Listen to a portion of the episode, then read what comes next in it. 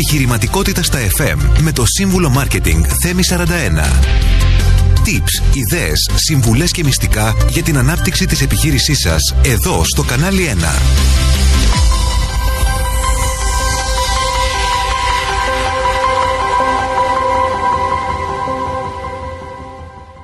One kiss is all it takes. Falling in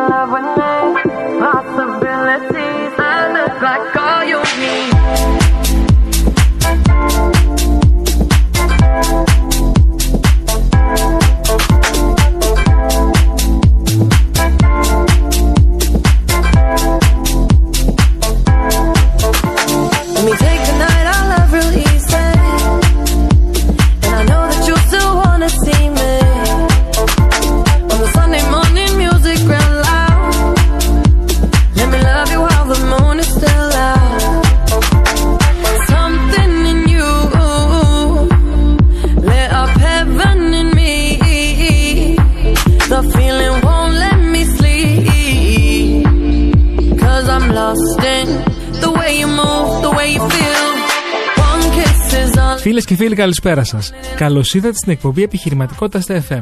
Είμαι ο σύμβουλος Marketing Θέμης 41 και θα είμαστε παρέα εδώ στο κανάλι 1, παρέα για μία ώρα.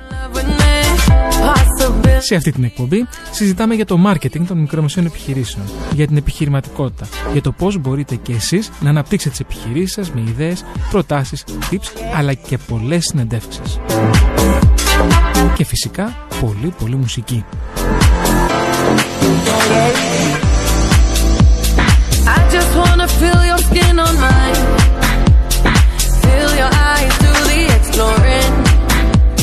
Είστε στο ραντεβού μας κάθε Τετάρτη 7 με 8, εδώ στο κανάλι 1-90,4.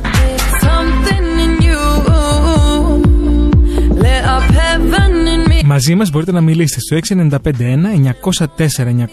6951-904-904 μέσω Viber δηλαδή, εκεί στέλνετε μηνυματάκια στο Viber και θα τα δούμε ή με email στο στούντιο παπάκι κανάλι1.gr ή στο τηλεφωνικό μας κέντρο στο 210 42 24 441 έως 6 όπου μπορείτε να βγείτε ζωντανά στον αέρα και να θέσετε ερώτηση σε μένα ή στον καλεσμένο μου. Like all you need. Σήμερα θα μιλήσουμε για ένα ενδιαφέρον θέμα, απασχολεί πολλούς επιχειρηματίες, ε, βέβαια είναι εξειδικευμένο, αλλά δεν πάβει να είναι χρήσιμο. Θα μιλήσουμε λοιπόν για την τιμολόγηση των υπηρεσιών και των προϊόντων. Θα δούμε πώς μπορούμε να τιμολογούμε έξυπνα, να είμαστε κερδοφόροι και παράλληλα να κρατάμε και τους πελάτες μας μαζί μας. Πολλοί από εμάς στον επιχειρηματικό κόσμο θεωρούμε την τιμολόγηση μια απλή διαδικασία, όπου ορίζουμε την τιμή ενός προϊόντος ή μιας υπηρεσίας. Όμως, στην πραγματικότητα, η τιμολόγηση είναι μία από τις πιο σημαντικές αποφάσεις όπου ένας επιχειρηματίας μπορεί να λάβει, καθώς επηρεάζει τόσο τον κύκλο εργασιών όσο και την ανταγωνιστικότητα. The way you move. Έρευνες έχουν δείξει ότι οι τιμές που ορίζουμε για τα προϊόντα και τις υπηρεσίες μας μπορούν να επηρεάσουν σε μεγάλο βαθμό την αντίληψη της αξίας από τον πελάτη. Like Μία έρευνα του Harvard Business Review κατέληξε στο συμπέρασμα ότι η σωστή τιμολόγηση μπορεί να αυξήσει τα κέρδη των επιχειρήσεων από 8 έως 15%. Το να τιμολογήσει υπερβολικά χαμηλά μπορεί να δημιουργήσει την αίσθηση χαμηλότερης ποιότητας, ενώ η υπερβολικά υψηλή τιμολόγηση μπορεί να απομακρύνει τους πελάτες. Το να κατανοήσουμε τη σημασία της τιμολόγησης σαν γνώση είναι απαραίτητο για την επιτυχία μιας επιχείρησης. Καθώς η αγορά εξελίσσεται, είναι κρίσιμο για τους επιχειρηματίες να παρακολουθούν τις τάσεις, να ακούν τους πελάτες τους και να προσαρμόζουν τις τιμές τους αναλόγως. Μόνο με αυτόν τον τρόπο μπορούμε να διασφαλίσουμε ότι η επιχείρησή μας θα παραμείνει ανταγωνιστική και θα προσφέρει πραγματική αξία στους πελάτες μας. sleep alone. Sweep the streets I used to own. Σήμερα έχω τη χαρά να έχω ξανά στο στούντιο εδώ στο κανάλι 1 τον Παντελή Λάμπρου. Παντελή, καλησπέρα. Καλησπέρα αγαπητέ Θέμη, ευχαριστώ για την πρόσκληση. Μεγάλη χαρά και τιμή να είμαστε ξανά πάλι στις επάλξεις από τη νέα σχολική και επιχειρηματική χρονιά. και θα πούμε και πολλά ενδιαφέροντα θέματα. Θα μας τα αναλύσει όπως πολύ ωραία κάνεις κάθε φορά. Να πω για σένα ότι είσαι ιδρυτή και διευθύνων σύμβουλος της PNI Business Management Consulting εταιρεία. Είσαι ειδικός σε θέματα management επιχειρήσεων και τα τελευταία τέσσερα χρόνια ε, είσαι σε αυτή την εταιρεία μαζί με τους ε, συνεταίρους και συνεργάτες σου. Έχεις 21 χρόνια εμπειρίας ως διευθυντικός τέλεχο στο Χρηματιστήριο Αθηνών και 8 χρόνια στο χώρο της πληροφορικής. Κάπως έτσι είναι τα πράγματα. Ελπίζουμε να φανούμε χρήσιμοι στη σημερινή εκπομπή στους αγαπητούς ακροατές του, του Πειραιά που τόσο αγαπάμε, που τόσο ε, είναι και υποσχόμενη επιχειρηματικότητα εδώ στον, στον Πειραιά και ελπίζουμε αυτή η νέα επιχειρηματική χρονιά να είναι ακόμα καλύτερη και πιο προσοδοφόρα για τους επιχειρηματίες. Και βέβαια είναι σημαντικό να πούμε ότι είσαι μέλος του Διοικητικού Συμβουλίου του Κέντρου Εθελοντών Manager, του ΚΕΜΕΛ, όπου βοηθάτε πολλούς επιχειρηματίες με τα πολύ ωραία ε, templates που έχετε και τα εκπαιδευτικά στο site σας, στο kemel.gr, αλλά πάντα σε πάλξεις είσαι και μέλος του Διοικητικού Συμβουλίου του Ομίλου Τεχνητής, ε, Τεχνικής Νοημοσύνης που συνέχεια το βλέπουμε μπροστά μας.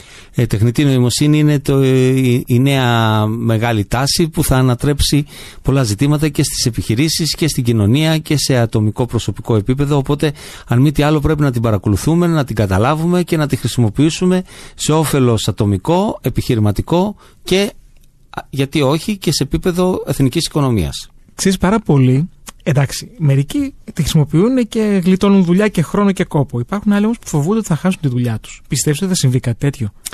Κάθε καινούρια μεγάλη διαταραχή, αυτά τα disruptions που λέμε, κάθε φορά που συνέβαινε μία από τις ε, τρεις προηγούμενες ε, επαναστάσεις, πρώτη, δεύτερη, τρίτη, τέταρτη βιομηχανική επανάσταση, πάντα εγείρονταν αυτό το ζήτημα της απασχόλησης και της ασφάλειας. Τελικά η εργασία αυξήθηκε, οι δουλειές που δημιουργήθηκαν μετά από κάθε επανάσταση είναι πολύ περισσότερες, αλλά δεν πρέπει να παραγνωρίζουμε ότι υπάρχει μία περίοδος που κάποια επαγγέλματα και κάποια αντικείμενα είναι αλήθεια ότι νιώθουν πίεση.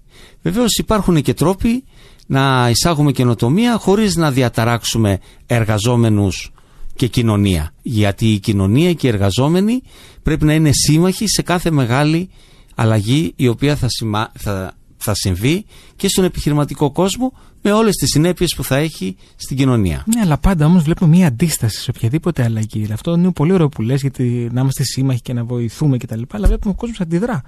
Να σκέψουμε τις ταυτότητες, ένα απλό ναι. παράδειγμα. Ε, κατά τη γνώμη μου η αντίσταση στην αλλαγή είναι ένας φυσικός νόμος, είναι όπως λέμε βαρύτητα. Εάν κάποιος ζει στη γη και, και αφήσει ένα ποτήρι γυάλινο θα πρέπει να ξέρει ότι είναι βέβαιο ότι θα σπάσει. Άρα λοιπόν είναι ένας φυσικός νόμος που ισχύει.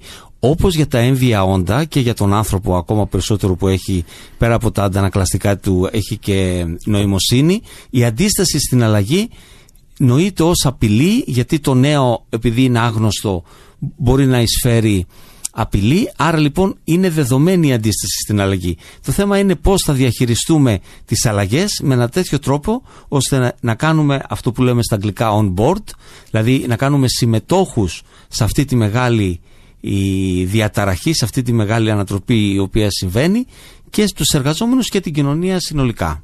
Αλλά αργά ή γρήγορα αναγκάζονται όλοι να, να, να ανεβούν στο πλοίο.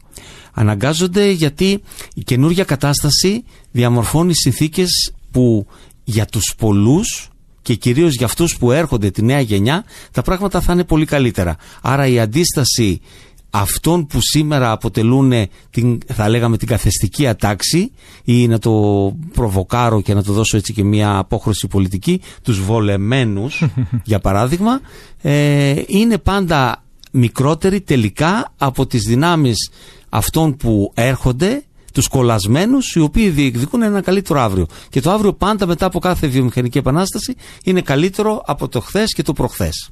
Παντελή, εξαιρετικά. Πριν ξεκινήσουμε με το καυτό θέμα της τιμολόγησης, πάμε σε μια μουσική ανάσα και επιστρέφουμε.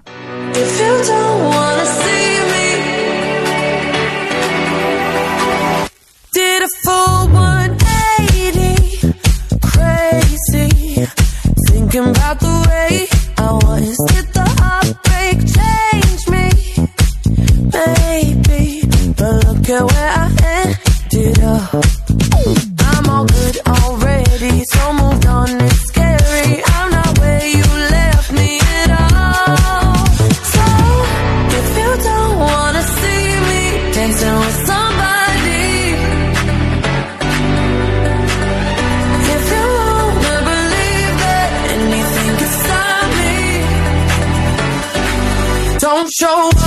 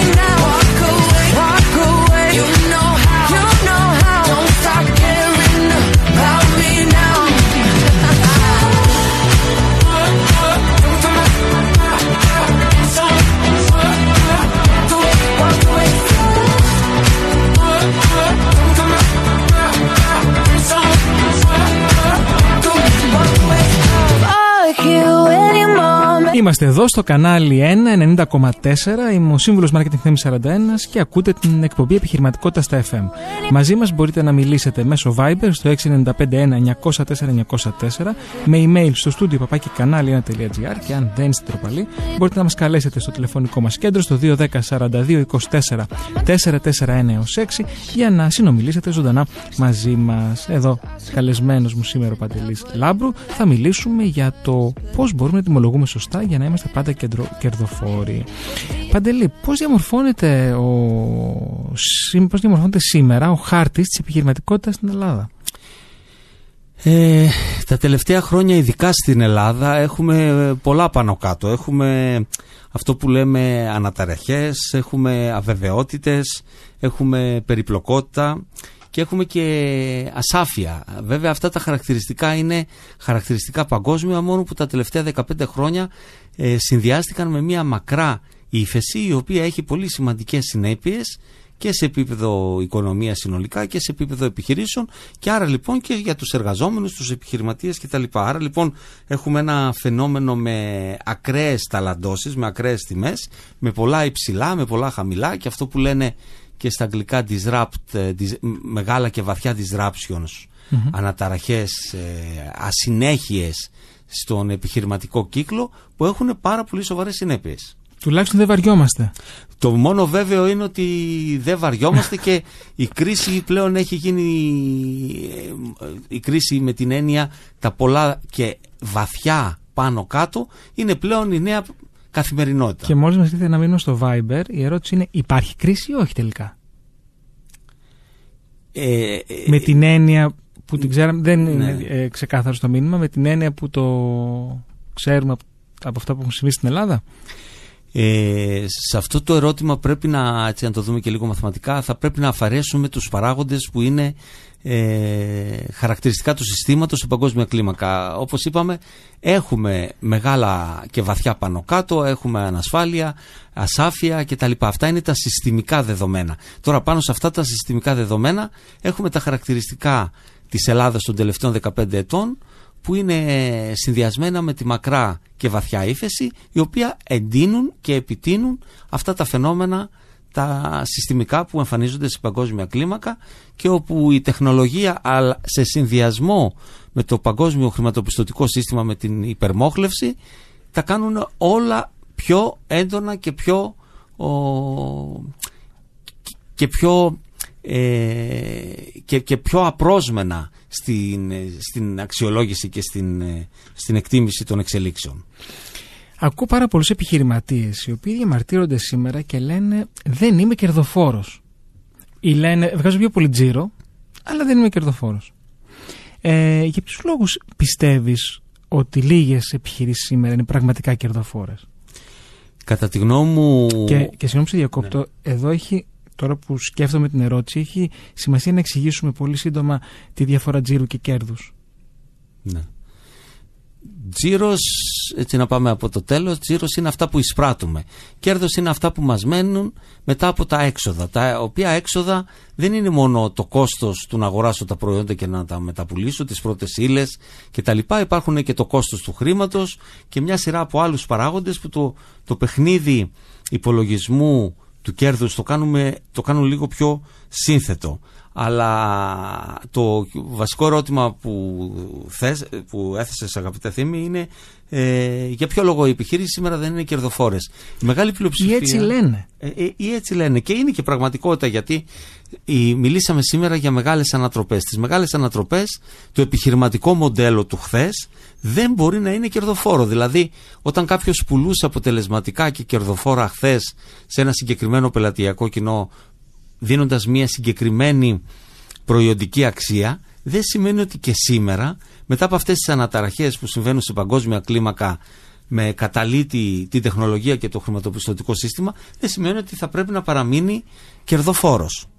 Άρα αυτό είναι ένα συστημικό στοιχείο αλλαγής που εάν το συνδυάσουμε και με την αδυναμία πολλών επιχειρήσεων να μην μπορούν να ακούσουν τον πελάτη να μην μπορούν να ταυτιστούν με τις πραγματικές ανάγκες, τις σύγχρονες ανάγκες της συγκυρίας του πελάτη, αυτές οι επιχειρήσεις δεν πηγαίνουν καλά. Μας αναφέρεις όμως για ένα παλιό μοντέλο επιχειρήσεων που δεν δουλεύει πια. Ποιο είναι το σύγχρονο μοντέλο; Το σύγχρονο μοντέλο είναι αυτό που θέτει τον πελάτη στο επίκεντρο γιατί δεν υπάρχουν προστασία στις αγορές, οι αγορές είναι ελεύθερες, είναι διεθνοποιημένες, ε, άρα λοιπόν για να μπορέσει κάποιος να παραμείνει ζωντανός και αποτελεσματικός, πρέπει να θέσει τον πελάτη στο επίκεντρο, πρέπει να θέσει ενδεχομένως και τον επενδυτή στο επίκεντρο με τη λογική ότι μπορεί να αναζητήσει μια επιχείρηση πόρους από επενδυτές ή και πιστωτές για να μπορέσει να χρηματοδοτήσει την ανάπτυξή της. Άρα δεν είμαστε στην περίοδο. Μάλιστα, μου αρέσει αυτό που έλεγε ο Χένρι Φόρντ, που ήταν ο ιδρυτής της Ford, που είχε βγάλει τα πρώτα αυτοκίνητα, το TAF One, το πρώτο αυτοκίνητο και έλεγε ο πελάτης μου μπορεί να διαλέξει οποιοδήποτε χρώμα αυτοκινήτου θέλει αρκεί να είναι μαύρο. Ε, άρα λοιπόν επειδή τότε τα αυτοκίνητα ήταν ταυτόσιμα με τις άμαξες που ήταν με τα ημίψηλα και τα λοιπά είχαν ένα συγκεκριμένο ύψος και κυρίως ήταν η, θα λέγαμε μου επιτραπεί η λέξη μια κυριλαία έκδοση της μετακίνησης έπρεπε να είναι μαύρα. Σήμερα το βλέπουμε στην αυτοκινητοβιομηχανία πολλά μοντέλα με πολλές εκδόσεις με στόχο κάθε χαραμάδα του πελατειακού κοινού να μπορέσει η επιχείρηση να την ικανοποιήσει. Και έχουμε μία ερώτηση ακόμα στο, στο Viber που μας ρωτάει ε, πού μπορώ να δω την κερδοφορία μου, μου τη λέει ο λογιστής. Α, η κερδοφορία υπάρχουν. Ε, είναι πόσο λέμε με τον άνθρωπο, πώς να δω τη θερμοκρασία μου. Υπάρχει το θερμόμετρο. Για τις επιχειρήσεις υπάρχουν οι αριθμοδείκτες. Υπάρχουν οι λογιστικές καταστάσεις. Είναι όπως λέμε, έκανα την γενική εξέταση αίματος ή την εξέταση, οι πιο εξειδικευμένες εξετάσεις. Με τον ίδιο ακριβώς τρόπο, οι λογιστικές καταστάσεις και οι αριθμοδείκτες ακτινογραφούν, θα λέγαμε, την υγεία της επιχείρησής μου σε σχέση με τα χρηματοοικονομικά. Θα μας τα δώσει ο λογιστής δηλαδή; Θα μας τα δώσει ο λογιστής. Αλλά ταυτόχρονα ο λογιστής θα μας τα δώσει, αλλά πρέπει ο επιχειρηματίας να μπορεί να τα κατανοήσει πλήρως, γιατί αυτός τελικά είναι ο οποίος θα πάρει τις αποφάσεις ή να στρίψει δεξιά ή να στρίψει αριστερά το καράβι. Βάζουμε μια νοτελή, πάμε σε μια μουσική ανάσα και επιστρέφουμε.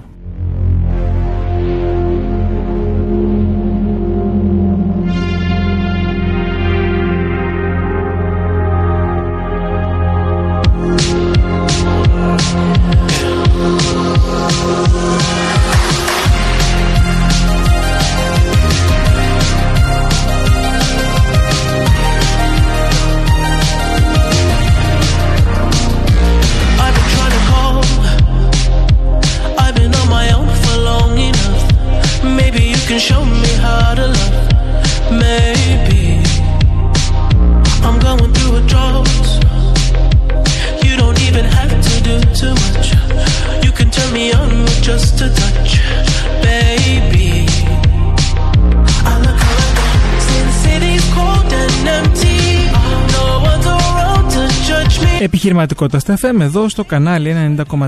Συζητάμε για την ε, τιμολόγηση και τις στρατηγικές τιμολόγηση. Είμαι ο σύμβουλος Marketing Θέμη 41. Παντελή Λάμπουρ, πριν το μουσικό διάλειμμα, μας είπες ότι ο επιχειρηματίας πρέπει να ξέρει την κερδοφορία αφού ενημερωθεί από τον λογιστή πιθανόν για να ξέρει αν θα στρίψει δεξιά ή αριστερά ε, το καράβι της επιχείρησής του. Είναι ο μόνος υπεύθυνος μες στην επιχείρηση για την παρακολούθηση κερδοφορίας; Ε, Προφανώς τα στελέχη, ο λογιστής, ο οικονομικός διευθυντής ή η καθήλυνα αρμόδιο η επιτελική. Είναι αυτοί που πρέπει να συλλέγουν τα στοιχεία, να τα επεξεργάζονται και να οδηγούν σε μια παρουσίαση η οποία να έχει αυτό που λέμε το management, view, την οπτική της διοίκησης της επιχείρησης ώστε να μπορούν να παίρνονται οι σωστές αποφάσεις για να μπορεί δηλαδή η διοίκηση, ο, ο ιδιοκτήτης ή οι καθήλυνα αρμόδιοι διοικητές της επιχείρησης να μπορούν να παίρνουν τις κατάλληλες ε, αποφάσεις. Και έχουμε μια ερώτηση ακόμα εδώ στο, στο Viber. Ε, πριν την θέσω, να θυμίσω στους ακροατές μας ότι μπορείτε να στείλετε και εσείς ερωτήσεις στο 695-1 Αυτό είναι το Viber μας. Email studio.canalian.gr και τηλεφωνικό κέντρο αν θέλετε να κάνετε ερώτηση στον Παντελή ή σε μένα στο 210-4224-441 έως 6. Και μας γράφει εδώ ο ακροατής... Ε, Παντελή, ε, είπες κάτι για κάποιους δείκτες. Τι δείκτες είναι αυτοί; Ε, οι δείκτες είναι να ξεκινήσουμε από τα πολύ απλά. Είπαμε είναι τα έσοδα, ο τζίρος όπως λέμε, είναι το μεικτό κέρδος. Αν αφαιρέσουμε και κάποιο άλλα έξοδα, έχουμε το καθαρό κέρδος ή το bottom line που λέμε στα αγγλικά, δηλαδή η τελευταία γραμμή η, το, των εσόδων κτλ. Ε, αλλά βέβαια η υγεία είναι όπως... Ο... Ναι, από όλους αυτούς ποιος μας δει την υγεία της επιχείρησης; Η υγεία της επιχείρησης αξιολογείται με δύο βασικά πράγματα. Να μπορεί να, παρέχει, να παράγει θετικά cash flows, δηλαδή να έχουμε εισπράξεις οι οποίες υπερβαίνουν τα εσοδα γιατί εάν έχω πολλά αναμενόμενα έσοδα και δεν έχω... Είναι σαν να έχω πολύ χαμηλό αιματοκρίτη, δηλαδή να μην υπάρχει αίμα στον οργανισμό να μπορεί να λειτουργήσει ο οργανισμός. Δηλαδή, αν δεν υπάρχει ρευστότητα στην επιχείρηση, παρά το ότι έχω υψηλή κερδοφορία, έχω πολλά αναμενόμενα έσοδα, αλλά όμως εκεί μπορεί να επέλθει αυτό που λέμε και αυτό είναι και το πολύ ενδιαφέρον θέμα στις επιχειρήσεις και πρέπει να το προσέχουμε πάρα πολύ, ο ξαφνικός θάνατος. Οι επιχειρήσεις δεν έχουν πρόβλημα και δεν κλείνουν, να το πω έτσι και ομά, από τη χαμηλή κερδοφορία. Κλείνουν από την έλλειψη ρευστότητας. Είναι από το χαμηλό αιματοκρίτη. Όταν δηλαδή δεν υπάρχει αίμα που κυκλοφορεί στον οργανισμό της επιχείρησης, τότε υπάρχει πρόβλημα. Ναι, αλλά αντιλαμβάνει όμως πολλές φορές διάφορες επιχειρήσεις οι οποίες δεν έχουν άμεσες πληρωμές όπως είναι το καφέ takeaway για παράδειγμα, που αμέσως πέρα στον καφέ πληρώνεις ή από ένα μαγαζί, ε, δεν μπορεί να την εξασφαλίσουν. Ναι. Τι προτείνουμε; Ναι, σί- σίγουρα δεν μπορεί να την εξασφαλίσουν, αλλά καμιά φορά αγωνίζεται ο επιχειρηματίας να κρατήσει την κερδοφορία ψηλά. Και λέμε, Α, θέλω να έχω 20% ο περιθώριο κέρδο. Και αν έχω 19, στεναχωριέμαι. Ναι, αλλά αν δεν εισπράξω τα λεφτά μου, γιατί εισάγεται αυτό που λέγεται πιστοτικός κίνδυνος από τον αντισυμβαλόμενο, είτε μου τα καθυστερήσει πάρα πολύ, είτε τελικά δεν τα εισπράξω, τότε το 20 με το 19 και το 18 πολύ μικρή σημασία έχουν σε σχέση με το να γράψω όλη τη ζημιά, όλα τα αναμενόμενα δηλαδή έσοδα, να τα γράψω ζημιά. Και εκεί σε αυτή την περίπτωση υπάρχει πραγματικά πολύ, πρόβλημα, πολύ σημαντικό πρόβλημα και ε, επίγον πρόβλημα. Συμπερασματικά λοιπόν, σημασία δεν έχει να πουλάμε, σημασία έχει να μαζεύουμε τα λεφτά μας. Σημασία Σε έχει πρώτο επίπεδο. σε πρώτο επίπεδο να εισπράττουμε τα λεφτά μας και σε δεύτερο επίπεδο να μπορούμε σαν τον οργανισμό αυτά που τρώμε μείον αυτά που ξοδεύουμε, δηλαδή οι θερμίδες που ξοδεύουμε από τη δραστηριότητα, και στο τέλος να αφήνουν ένα θετικό ο, απολογισμό ώστε και την κερδοφορία του επιχειρηματία να εξασφαλίζουμε αλλά και την αναγκαία ενέργεια ώστε να μπορούμε να ανανεώνουμε τον εξοπλισμό μας, δηλαδή πες ότι έχουμε κομπιούτερ σε μια επιχείρηση και δουλεύουμε. Αυτά μετά από 3-5 χρόνια πρέπει να τα τε- αντικαταστήσουμε. Άρα τα έσοδα μείον τα έξοδα πρέπει να αφήνουν ένα ποσό για το κέρδος του επιχειρηματία, ένα ποσό για την ανανέωση του εξοπλισμού και ένα ποσό για τη διαχείριση του κινδύνου. Ένα ασφάλιστρο δηλαδή που πρέπει σε δύσκολες στιγμές, σε στιγμές που πραγματικά θα υπάρξει υστέρηση των Εσόδων, εισπράξεων, εισπράξεων, σωστά. εισπράξεων,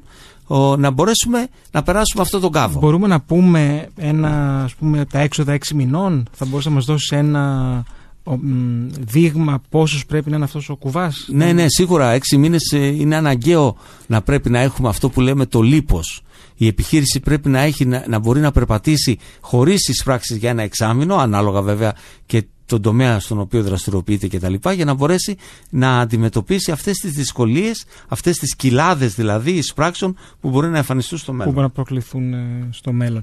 Έχουμε ένα ακόμα μήνυμα εδώ στο Viber. Αναφέρατε ε, νωρίτερα, μας γράφει εδώ ε, η Ακροάτρια, ε, κάποιους δείκτες. Ας πούμε τους βρίσκουμε, το, τους κάνουμε για την επιχείρησή μας.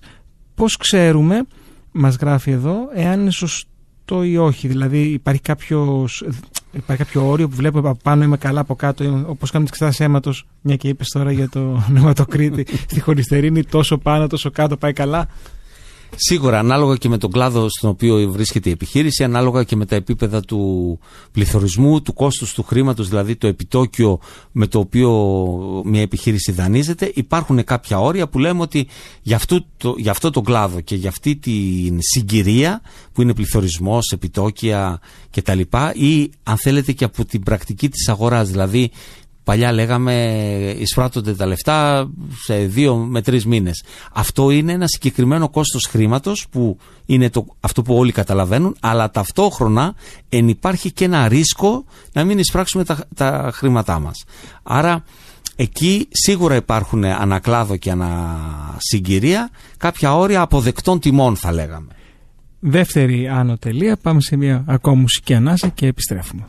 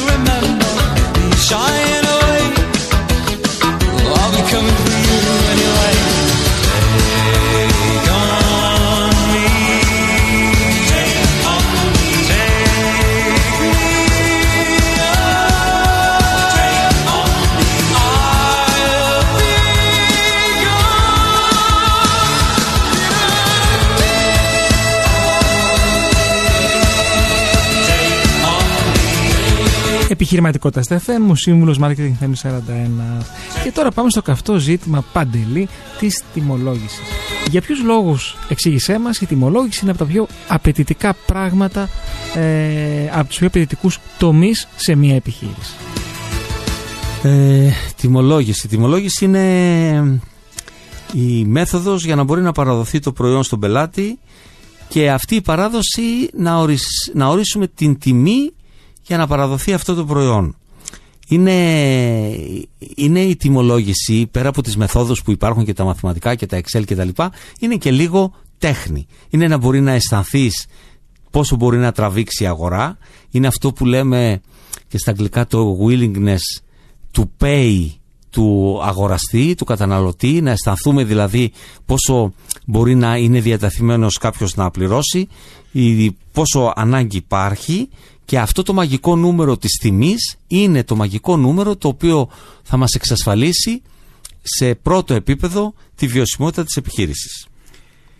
Ποια είναι η έννοια και ποια είναι η σημασία της τιμολογικής στρατηγικής; Γιατί αντιλαμβάνομαι ότι αυτό, αυτή η τιμή που μας λες δεν είναι απλά μια τιμή, εντάσσεται σε ένα συνολικότερο και γενικότερο πλαίσιο, ε, όπως και τα πάντα στην επιχειρηματικότητα που έχει να κάνει με την στρατηγική. Άρα λοιπόν, τιμολογική στρατηγική, τι είναι; Η τιμολογιακή στρατηγική είναι το πλαίσιο εντός του οποίου πρέπει να καθοριστεί η τιμολογιακή πολιτική. Είναι ε, π- πώς θα πρέπει να δουλέψουμε, τι παράγοντες θα πρέπει να δοκιμάσουμε, δηλαδή θ- να δώσουμε για παράδειγμα περισσότερο προϊόν στη, στη συσκευασία ή να μειώσουμε την τιμή ή να δώσουμε περισσότερη λογική αξία στο προϊόν ή να δώσουμε περισσότερο συναισθηματική αξία στο προϊόν.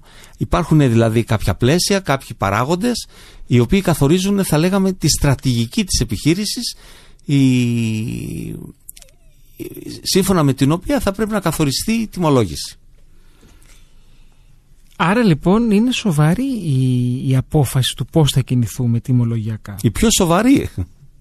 Και μ, ε, πώς μπορεί να βοηθηθεί ένας επιχειρηματίας να τη διαμορφώσει; Ο επιχειρηματίας πρέπει και αυτό είναι και χαρακτηριστικό του επιχειρηματία είναι να κατεβαίνει κάτω στο δρόμο, να αισθάνεται την αγορά, να αισθάνεται τον ανταγωνιστή, να αισθάνεται τα άλλα προϊόντα.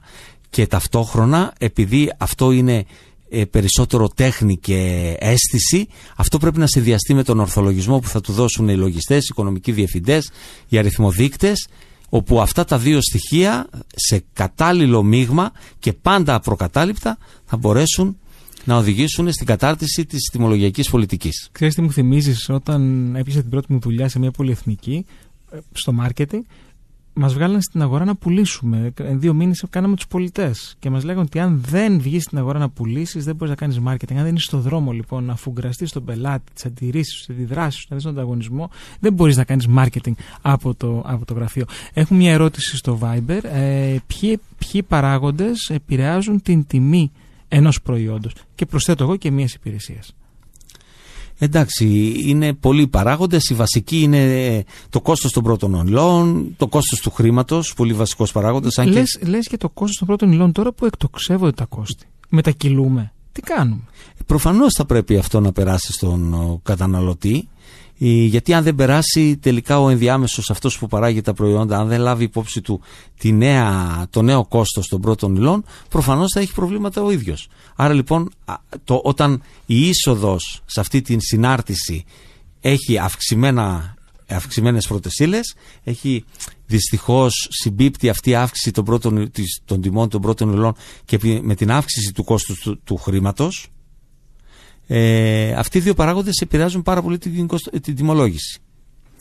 Και θέλω να γυρίσω πίσω στις στρατηγικές τιμολόγηση ότι είναι η, η επιλογή του τι τιμές θα έχω στην επιχείρησή μου είναι αποτέλεσμα ε, ζήμωσης και στρατηγικής. Ποιες είναι οι πιο γνωστές στρατηγικές βάσει θεωρίας οι οποίες βέβαια μπορούν να λειτουργήσουν και ως έμπνευση για αυτούς ε, που μας ακούν σήμερα και τους ακροατές μας; Ε, υ- υπάρχουν πάρα πολλές ε, προσεγγίσεις στο συγκεκριμένο θέμα. Εμένα μου αρέσει πάρα πολύ η, η, η αριστοτελική προσέγγιση του θέματος που λέει ότι αναμειγνύω συναισθηματική αξία, λογική αξία και εμπιστοσύνη. Αυτοί είναι τρεις παράγοντες οι οποίοι ανάλογα με το, με το τι ποσοστό συμμετέχουν στην κοστολόγηση του, του προϊόντος βγαίνουν διαφορετικά πράγματα. Και με αυτούς τους τρεις παράγοντες η επιχείρηση μπορεί να αυξήσει τα χαρακτηριστικά του προϊόντος, μπορεί να αυξήσει αυτό που λέμε την συναισθηματική αξία ή μπορεί να αυξήσει την ασφάλεια του προϊόντος. Παίζοντας με αυτά τα τρία χαρακτηριστικά μπορεί να διαμορφωθούν διαφορετικές στρατηγικές. Σε κάθε πάντως περίπτωση, για να έχουμε λίγο έτσι κατανόηση της ουσίας, τιμολόγηση τι είναι. Ο πελάτης παίρνει μια ωφέλεια και δίνει κάποια λεφτά. Αυτό είναι η αξία. Αξία είναι αυτό το οποίο πραγματικά παίρνω και σε συνάρτηση με αυτό το οποίο δίνω. Οπότε εκεί είναι ένας λόγος, είναι ωφέλεια διά τιμή. Και αυτό είναι η αξία. Ε, αυτό τώρα είναι και λίγο δύσκολο να το... αλλά είναι ενδιαφέρον το εξής. Επειδή είναι ένας λόγος, ο αριθμητής έτσι να κάνουμε και μια αναφορά στα μαθηματικά, ο αριθμητής δουλεύει γραμμικά και ο παρανομαστής ε, μη γραμμικά. Οπότε είναι το ενδιαφέρον ερώτημα, ένα σούπερ μάρκετ ή ένας κατασκευαστής θέλει να δίνει περισσότερο προϊόν ή να δίνει υψηλότερη τιμή. Και επειδή ο ένας πουλάει και ο άλλος αγοράζει και έχουν διαφορετική σημασία και αξία αν είσαι αυτός που αγοράζει ή αυτός που πουλάς, αν πρέπει να δώσεις μεγαλύτερη τιμή ή περισσότερο προϊόν. Επειδή αυτό που είπες είναι complicated, βάζουμε μία ακόμα αντελή, είπαμε σε μου- μία μουσική ανάσα, ώστε οι ακροατές μας να ε, σκεφτούν αυτά που μόλις μας είπες.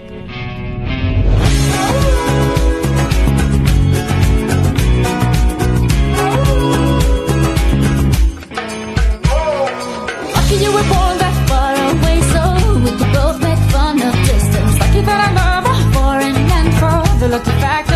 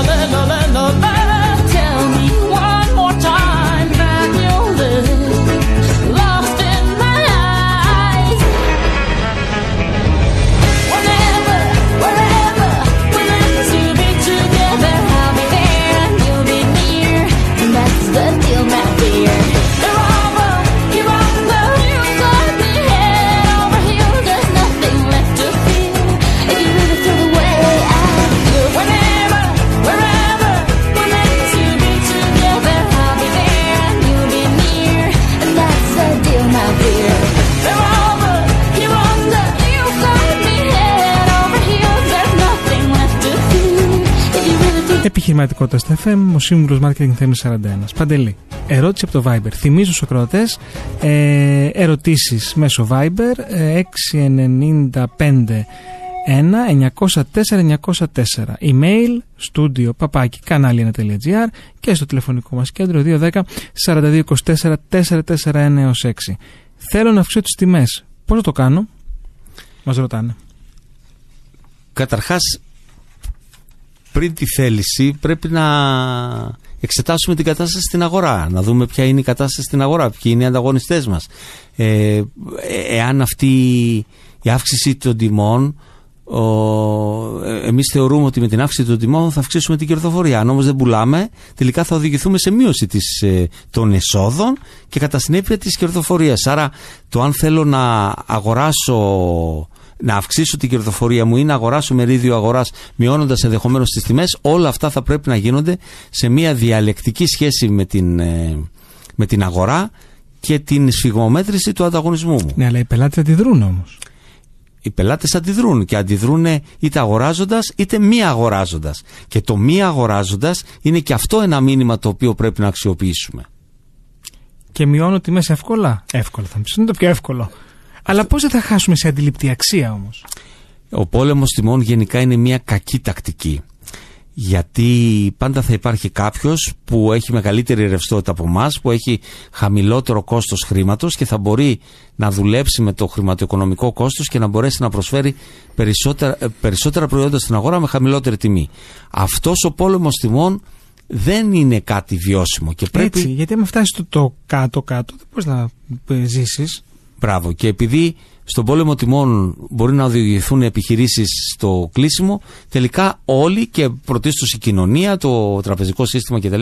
θα βγουν χαμένοι. Άρα πρέπει να βρίσκουμε την σωστή τιμολόγηση που όπως είπαμε είναι βασισμένη σε ορθολογικά στοιχεία γνώση αλλά ταυτόχρονα είναι αίσθηση σε συνδυασμό με την τέχνη που θα πρέπει να έχει ο επιχειρηματίας για να μπορέσει να πετύχει τη σωστή τιμή στην εκάστοτε χρονική περίοδο. Σίγουρα, αλλά μιλάμε για κάτι μόνιμο. Πολλές φορές όμως και βλέπουμε και τις επίσημες και τις ανεπίσημες προσφορές, είτε σε προϊόντα είτε σε υπηρεσίες.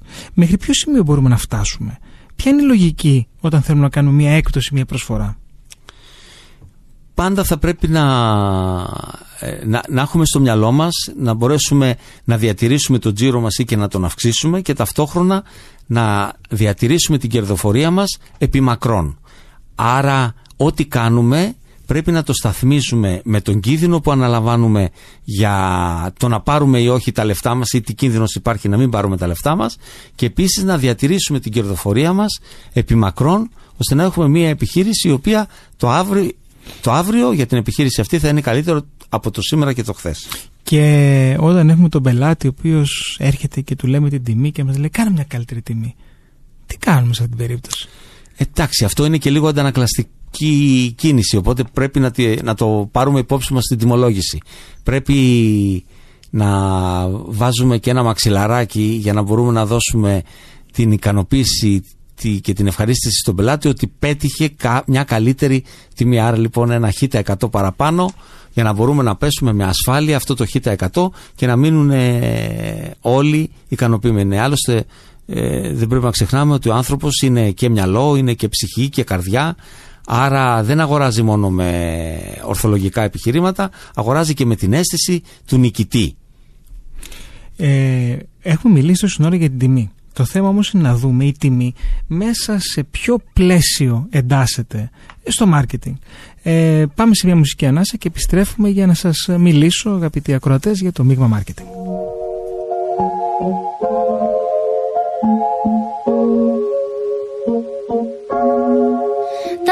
Up with Sean, but it wasn't a match. Wrote some songs about Ricky, now I listen and laugh. Even almost got married, and for Pete I'm so thankful. Wish I could say thank you to Malcolm, cause he was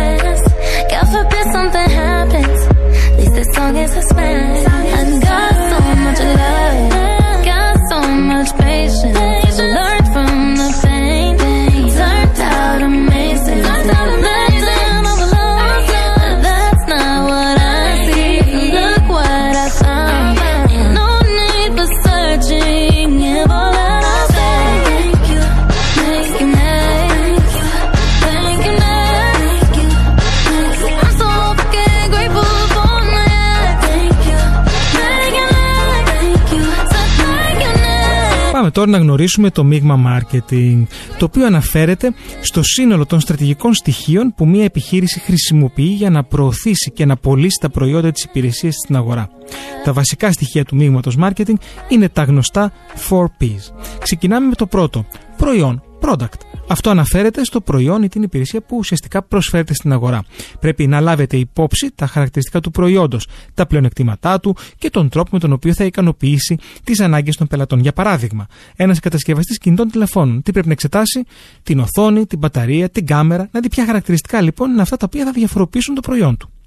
Το δεύτερο π είναι η τιμή, price. Όπως συζητήσαμε σήμερα με τον Παντελή Λάμπρου, σε ποια τιμή θα θέσουμε το προϊόν ή την υπηρεσία μας. Εδώ θα λάβουμε υπόψη διανομής, ανταγωνιστές, τον τρόπο που οι πελάτες αντιλαμβάνονται την αξία. Για παράδειγμα, ένα εστιατόριο πρέπει να καθορίσει τις τιμές των γευμάτων του με βάση το κόστος των υλικών, τον ανταγωνισμό και την ποιότητα των ε, συνολικών υπηρεσιών που προσφέρει μέσα στο, στη σάλα του. Το τρίτο P, place, είναι ο τόπος. Εδώ μιλάμε για το πώς το προϊόν ή η υπηρεσία θα διανεμηθεί στην αγορά.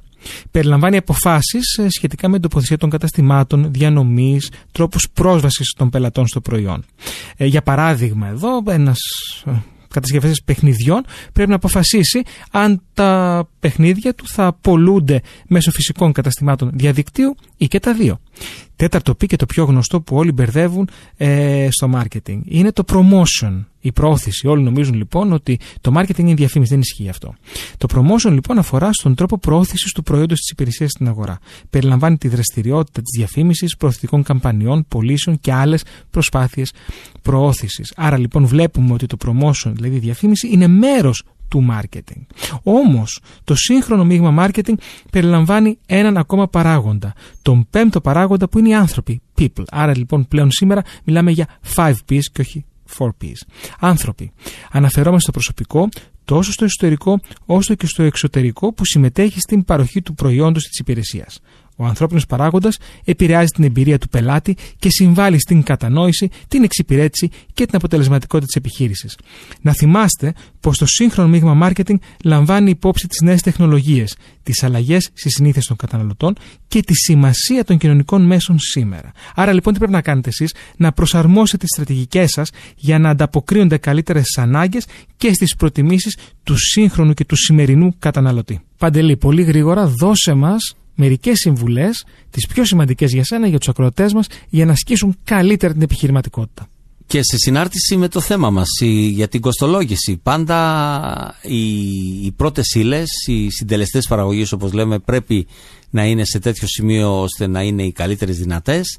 Πρέπει όμως ταυτόχρονα να λειτουργήσουμε και με πλάγια σκέψη. Πρέπει δηλαδή να τοποθετηθούμε με έναν τρόπο που θα κάνουμε τον ανταγωνισμό αδιάφορο. Ο πόλεμος τιμών δεν είναι κάτι που μας συμφέρει η, μακροπρόθεσμα. Άρα λοιπόν θέλουμε να μπορούμε να τοποθετούμαστε και να δίνουμε αξία, συναισθηματική αξία, εμπιστοσύνη, ασφάλεια στη χρήση των προϊόντων, να μπορούμε να πετάξουμε κάτω από τα ραντάρ του ανταγωνισμού και να μπορέσουμε να τοποθετηθούμε αποτελεσματικά, με καλύτερη κερδοφορία, με, να δώσουμε καλύτερη ποιότητα και στα προϊόντα και στα χαρακτηριστικά με τρόπο ώστε να μπορούμε να είμαστε ανταγωνιστικοί σήμερα και αύριο. Παντελής, σε ευχαριστώ πάρα πολύ για σήμερα. Ευχαριστώ και εγώ για τη φιλοξενία. Ελπίζω να ήταν χρήσιμα αυτά τα οποία συζητήσαμε σε μια περίοδο η οποία αν μη τι άλλο είναι πάρα πολύ προκλητική και με πολλές ευκαιρίες. Όπως είπαμε, δεν βαριόμαστε. Σε περιμένω σύντομα ξανά κοντά μας. Ευχαριστώ πολύ. Φίλες και φίλοι, επιχειρηματικότητα στα FM, η εκπομπή μας έφτασε στο τέλος της. Είμαι ο σύμβουλος Marketing Θέμης 41 και ήμασταν εδώ